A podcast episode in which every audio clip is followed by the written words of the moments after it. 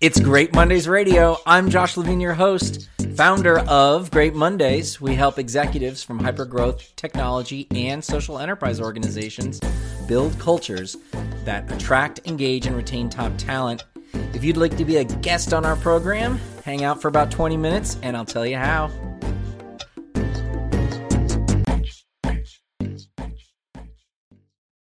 Hey, everybody, welcome back to Great Mondays Radio. I am here with John Ohman, Senior Vice President of Strategy and Development uh, for Mortenson. Uh, once, once construction, but actually much more than that. There's a large organization that does a lot of building of, of really big infrastructure projects and interesting um, projects, which I'm really excited about to talk with you about. Um, welcome. Thanks so much for coming on. Thanks. Pleasure to be here. So, um, what I find really interesting is that, um, in spite of the fact that this is such a huge organization and does so many amazing projects, um, including let's list some. Um, I noticed the uh, the Disney Concert Hall was one that was a big one. There's yep. some big solar projects. You guys are in, big into solar infrastructure. Any other like uh, big name projects you wanna you wanna cite? Sure. We uh, relatively recently finished the uh, Raider Stadium in Las Vegas. Yeah. US Bank Stadium, um, lots of hospitals, cultural centers, museums. So, yeah. very cool. Yeah, quite a yeah. quite a breadth of projects. We have kind of what we call our electrical and renewables businesses, and then we have our commercial buildings business. But a lot of those buildings are quite big. Yeah, yeah, yeah. big, big projects but it's a family business or should i say and it's a family business. And you don't really think of you know you think of mom and pop you think it's smaller. Um, and i think that's really interesting and that's kind of where i want to start um, in this conversation is about what it what it's like to work um, what what the culture is like. What is it like to work in a family owned business like this? Sure. Well i i just feel privileged to to work at Mortenson and and you know we wanted to talk about culture and I'm I'm part of a senior leadership team that has been stewarding a culture. And that was actually the first the the founder of the business or at least the Mort Mortenson that scaled the business. Um, I got to sit near him and interact with him over a period of years. He has since passed away. But when he and, and by the time I joined we were you know already a billion and a half. But my first conversation with him was about how he saw himself and his family as a steward of the business, not an owner or an extractor of value, but really being a steward. And so I think a lot of that philosophy and that care, you know, has come, has carried through to the senior team and shapes a lot of the culture and who we are. The uh, David is now the chairman, David Mortenson, but it's it's a family business in that we it's family owned, so it's privately held but it's professionally run and and the Mortenson family has hired the you know the very best of the talent um, to run the business and created a great environment. So it's not it's not about the Mortenson family per se, the company's name yeah. Mortenson, but it's really about stewarding a great business and growing it and creating opportunities for all kinds of people. That's interesting. I wonder if that's an like an interesting way to think about this. I love this idea of stewarding and where obviously you, you have you might say you have ultimate control as the the family right or the son or whatever it might be. And uh, as we're all watching through succession and, and whatnot bad right? Like that's that's uh culture gone bad. But um being being able to say look this is i'm going to choose to do this because it's good for the organization and setting that precedent um how does that continue to get and, and I think your purview as part of the leadership team, you, are talking about how you got to sit with um, the original the original founder who who is scale it, but now you're bringing there's other people. The business is evolving. There's a, the son is still there as a chairman, but how does this stewardship mentality and this culture that they've instituted how is there a way that it gets articulated to the leadership team or reinforced or ensured in some way yeah i mean that um, that's one of our uh, greatest sort of concerns and efforts is to maintain the culture, right? I mean, just basic business philosophy, where you're going, kind of who you are as an organization genetically doesn't change very often. How you how you get there and has to adapt and change constantly, right? Like any any yeah. good business school would tell you. Yeah. Um, right. But I think part of what the a lot a large when our CEO took over, he spent a whole year just working on culture. And I think part of the the humility and the stewardship of the culture is he didn't he didn't start with well let's inflict culture on others but he said let's start with our own team and lead by example and which was really the way mort and and david mortenson also run the business and and own it so kind of start with ourselves and so we spent nearly a year as a senior team and then slowly working working out from there to to try to institutionalize what the culture was because uh, dan johnson our current ceo you know arguably we were at another inflection point in the business where we were going from two or three billion up to now we're you know near six billion so just tremendous scale addition of people yeah, yeah. Um, and and you have to what was tribal knowledge needed to become institutional knowledge without yes. you know, killing the authenticity of it.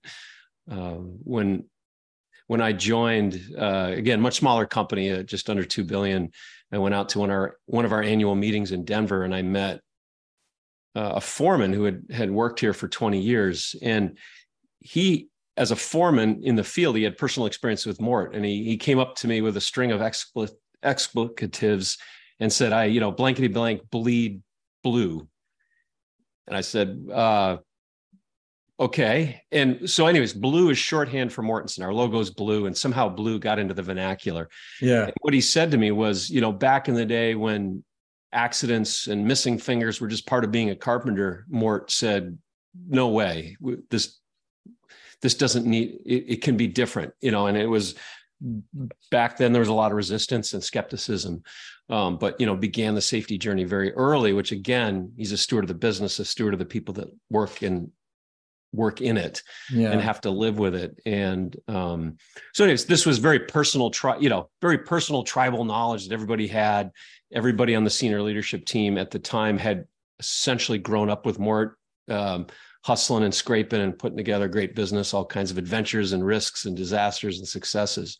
Yeah. But as they retired, you know, the question became how how do we maintain this this ethic of stewardship and how do we put a name to it? And so um, a couple of us formed a small group and we went off and and tried to tried to capture that, huh. um, institutionalize it. And what we did was basically combine, you know, uh, Mort used to have say our purpose was the um, our our purpose is to build structures and facilities for the advancement of modern society. And then he had a list of seven values that you'd see on anybody's, you know, all personally and deeply felt and meant and lived, but still the words were very generic.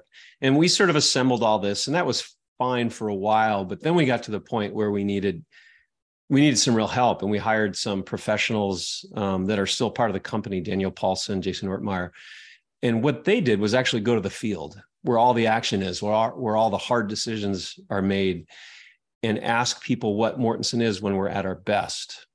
And they they really used uh, boy, I don't know how many interviews they did, probably many many focus groups, many interviews, probably you know hundreds of people um, that and from those they were able to distill uh, what we call our lead blue principles. So uh, do the right thing we before me and inspire what's possible.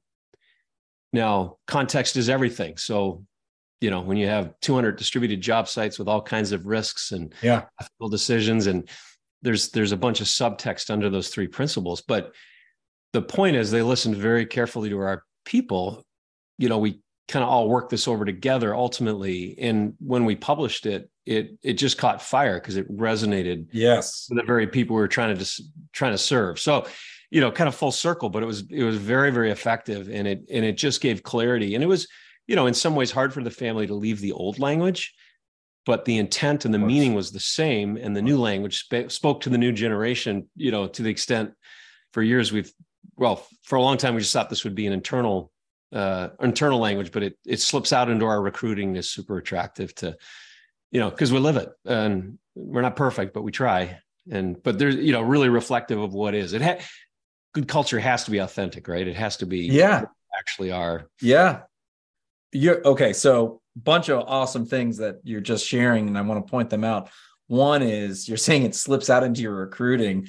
That is what I'm trying to get my clients to do more of. It's like this to me is the future of culture where it's not just about the internal behaviors, but the external, how you articulate that. And it needs to be aligned. And you're saying it needs to be the same. I, I think that's exactly right. I think that's wonderful. I, yeah. I mean, that's the definition of authenticity, right? It's it's the same Bingo. whether you're internal, external. Exactly. I, I think with all the social media channels and the way information flows, you know, we often talk internally, the lines between internal, external, external are you know greatly blurred. So you you even if you want to sort of maintain two different fronts it, it doesn't no, work you're not going so. to. Yeah, yeah, that's right. It's a very porous membrane yep. and it's going to get more so.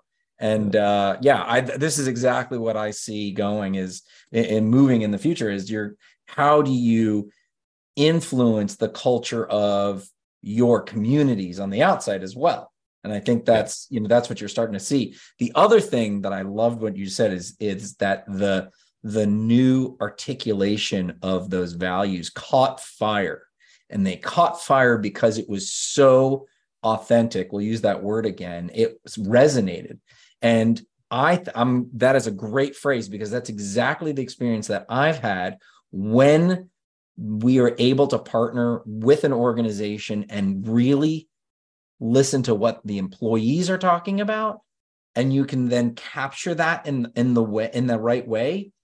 There's always this like how do you operationalize it? How do you activate how you launch it? But as soon as it like got released into the world everybody went yes boom i'm going to take that and use it. And you don't even have to convince anybody to do it and it's you give them the tools and they want to do it. And i yeah. i think that's great. That's amazing. I love that you had this we had similar experiences in that moment of like transitioning and articulating. Um and kudos for getting down to three. That's amazing. Seven's yeah. way too many so. Yeah i mean there's there's uh you know explanation underneath the three. Of course. Yes you need that. You know and some of them are, are a little surprising too. And this is where i've appreciated some of your work where you talk about culture not just being generically good but distinctively good and even even in do the right thing which sounds like just a basic moral statement yeah you know two of the sub bullets on, on that are, are communicate with clarity mm. say, what does that have to do with doing the right thing well mm-hmm. on a job site in a project uh, withholding communication hoping things get better uh, bad yeah. news doesn't get better with age and so just you know right. these things are very specific to our to our environment and the work that that most of our people do of course it applies to any of us um, yeah and even in our business service groups where i work and serve but um, and also leaning into challenges you know taking um, stuff happens on these projects they're they're complicated often and you can yeah. you can point fingers or you can lean into it and figure it out. And that's again when we're at our best that's what clients say is yeah. you just leaned into it. You just figured it out. It wasn't strictly speaking your fault but you're you're after it. And um, combine that with communication and it, it provides a little color to what we mean by do the right thing. Yeah that's right. Yeah you can't just put up that headline. I i think about um, the value, the title of the values, kind of like the Nike swoosh, right? Now it feels like everybody knows what that means. Just do it, and the, but it's like it that just it was defined. It's a it's a headline. It's a logo for right, and so you're like, do the right thing. You're like, duh, of course, but it's ownable for you all because you are making sure that every employee, or you hoping that every employee understands that when we say do the right thing, we're talking about transparency and communication Yep. Right. Like, so it's like, how do you flesh that out? Um, how how are you? Let's get let's get a little more um, specific and personal. Personal. What would you say? You, one of the things, one of the, the articulations here is inspiring what's possible. What do you do? I mean, how how does that? You're a senior vice president, strategy and development. Okay, John, inspire what's possible. What does that mean to you? How do you bring that to life? Sure. I mean, so in my discipline, so I, I do strategy, and that's new markets, the identification and early development of new markets. um, my group and myself also do a lot of marketing and sort of what we'd call sales enablement. Mm. And so in our field, when we when we think about inspiring what's possible as Mortenson, we've spent a lot of time building a case for and developing skills to really lead our customers.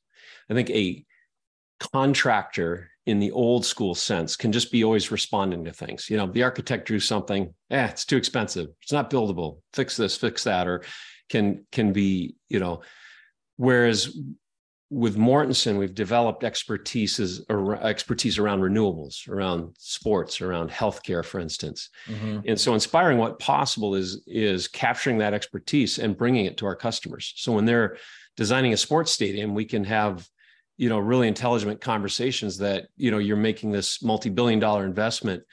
Let's look at how the configuration of of seats and suites and special services will drive your revenue and give you a better return right?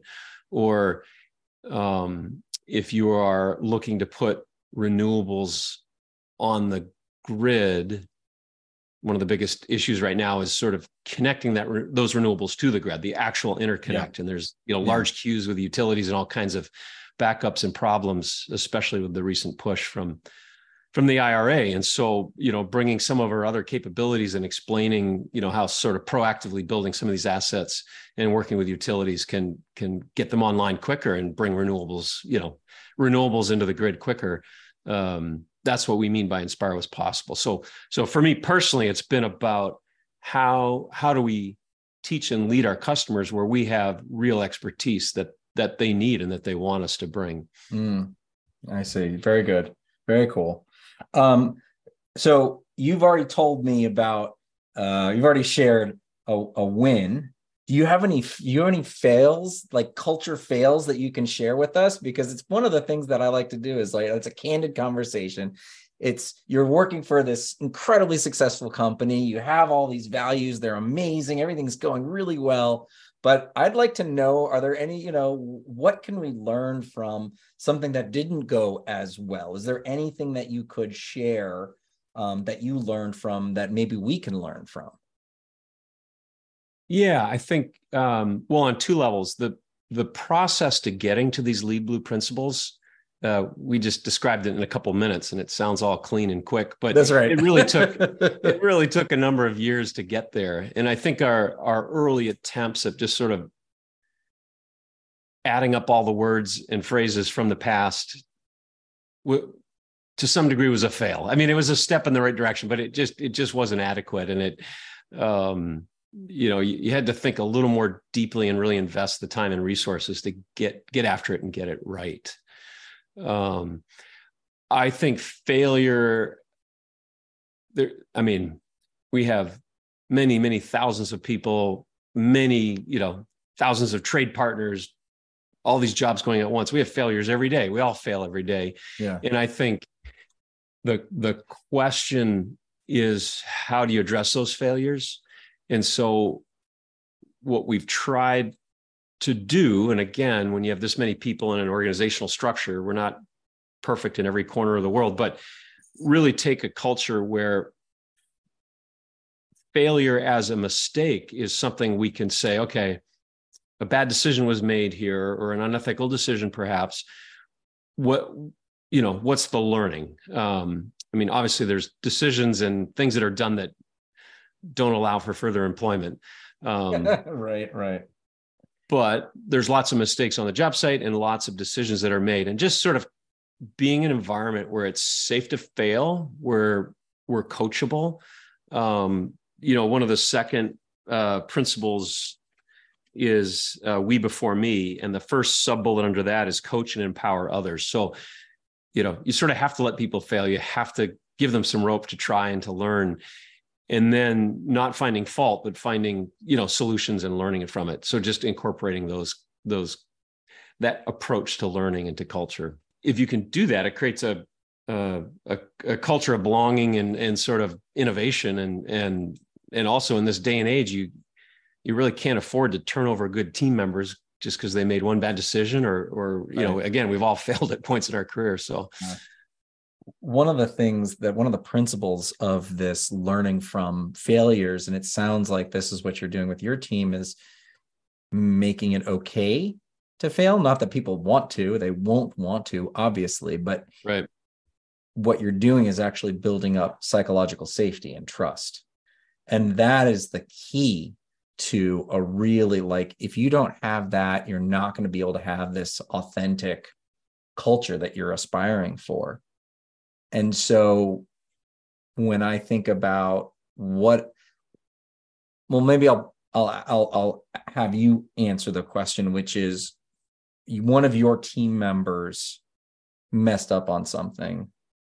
What what do you what are the pro what's the process? How do you point it out and make sure that it's okay? They understand that but they also understand the severity of the of it. Like what's the right way to do this? Because i think a lot of leaders have a hard time with this right like they either go too hard or not enough they don't no conflict what do you, how do you balance that yeah, I don't. I'm not exact. I mean, it's obviously a broad question. It would depend on the kind of screw up or yeah, right. I know. I know.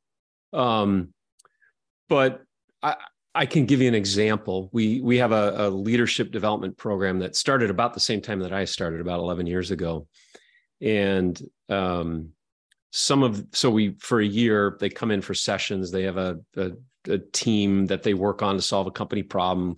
Senior leaders come in and spend an extraordinary amount of time with them when they're in town for a week. And just really, you know, we have customer leadership and ethics and uh, building. We have all kinds of different topics in the different sessions. And, you know, one of the, one of the teams uh, took their their night out on one of the nights uh, a little too far or a lot too far. And you know some behavior that just didn't reflect well on mortenson and you know they're on mortenson time and mortenson expense account. And so I know in other companies I have been in that would have been cause for dismissal. Um, here you know very frank one-to-one conversations were had with each of of that each of those team members. And um, you know some evaluation was made of sort of who drove it and what happened and who was really involved in the end. And uh, you know those that really needed to rethink their behavior weren't weren't fired but they were dropped from the program. What's interesting is a couple of them were reinvited the next year. So it's not that decisions don't have consequences the question is can we be a company where you can learn and where there can be you know second chances where it's appropriate and relevant? Again there's there's always things that can happen that don't allow for second chances. So that's an example of something we went through and really agonized over quite frankly as a senior team because we spend an enormous amount of time with these people. We we like them. We love you know it's it's just part of our culture and and critical leaders for the future and here this thing happened so that's that's one example of how we handled it i think that's great. I i so appreciate you sharing that. I i think we all um in one form or another have heard of or been part of that type of you know mistake and um to sort of i, I think that's almost like a quintessential uh corporate error perhaps. So yeah. to be able to yes, understand how you handled it i think that's really good. There's there's um, other there's other kinds of mistakes too. We just talked about one today in a yeah. operations meeting where you know more technical mistakes you know a, a, concrete pour was made and the concrete wasn't kept cool enough and it failed. This is a year ago. You know the team and this is these mistakes cost a great deal you know. Yeah they cost a lot of money. Like a lot a lot of money. So it had to be ripped out and fixed. This enormous mistake. Well the team that made the mistake has put together a best practice and is sharing that mistake with the rest of the company. So this is sort of a we before me we moment or uh, we before me. And you know that's not easy to do right? No, but there's no we not only did i mess up i'm admitting but i'm going to announce it to the entire organization. Yep yep. And i'm going to share in the hopes that that you can learn from my you know my uh, technical error operating error and that this won't happen again for the sake of the company. So you know that's never easy to do and i'm not saying everybody's just running to the you know running to the stage to share their mistakes but but it is a culture where that is respected and really appreciated and we do see that from our leadership so hopefully that's you know when somebody does that that's that's leading by example and um, hey could save the company a lot of money in the long run. So it's pretty yeah. cool. Yeah, let's let's use the mo- let's use the mistake and the money that it cost us to actually educate and, and insulate. Right, it's an education. Yeah. yeah. So, John, that's amazing. Um, I really appreciate you spending some time with us coming on Great Mondays Radio. John Ohman, Senior Vice President of Strategy and Development for Mortenson. Um, you, I'm really excited to kind of see you all continue to watch you all what you say build for the greater good get into solar and the you know all of the amazing work that we're going to need in america now to really push things forward so you guys are obviously part and parcel of that so thank you for your time thank you for sharing some of your wisdom your earned wisdom from some of the failures and mistakes and wins earned uh, earned and learned I earned and yes i love it earned and learned doing the right thing, putting we before me, inspiring what's possible. Amazing. Um, really, really uh, interesting conversation. I really appreciate you spending time with us. Thank you, John. Thanks for having me. Thanks, Josh. Thanks for listening to Great Mondays Radio. Hey, if you want to be a guest, head over to greatmondays.com slash radio. We'd love to hear from you. And if you think this episode was interesting and your friends and fans would enjoy it, please share on social media. And if you want to get more people to understand the power of company culture in business today, please rate and review Great Mondays Radio on your podcasts app or podcast feed. It really helps us reach more people. If you want to make sure to hear more candid conversations with culture leaders, subscribe to Great Mondays Radio.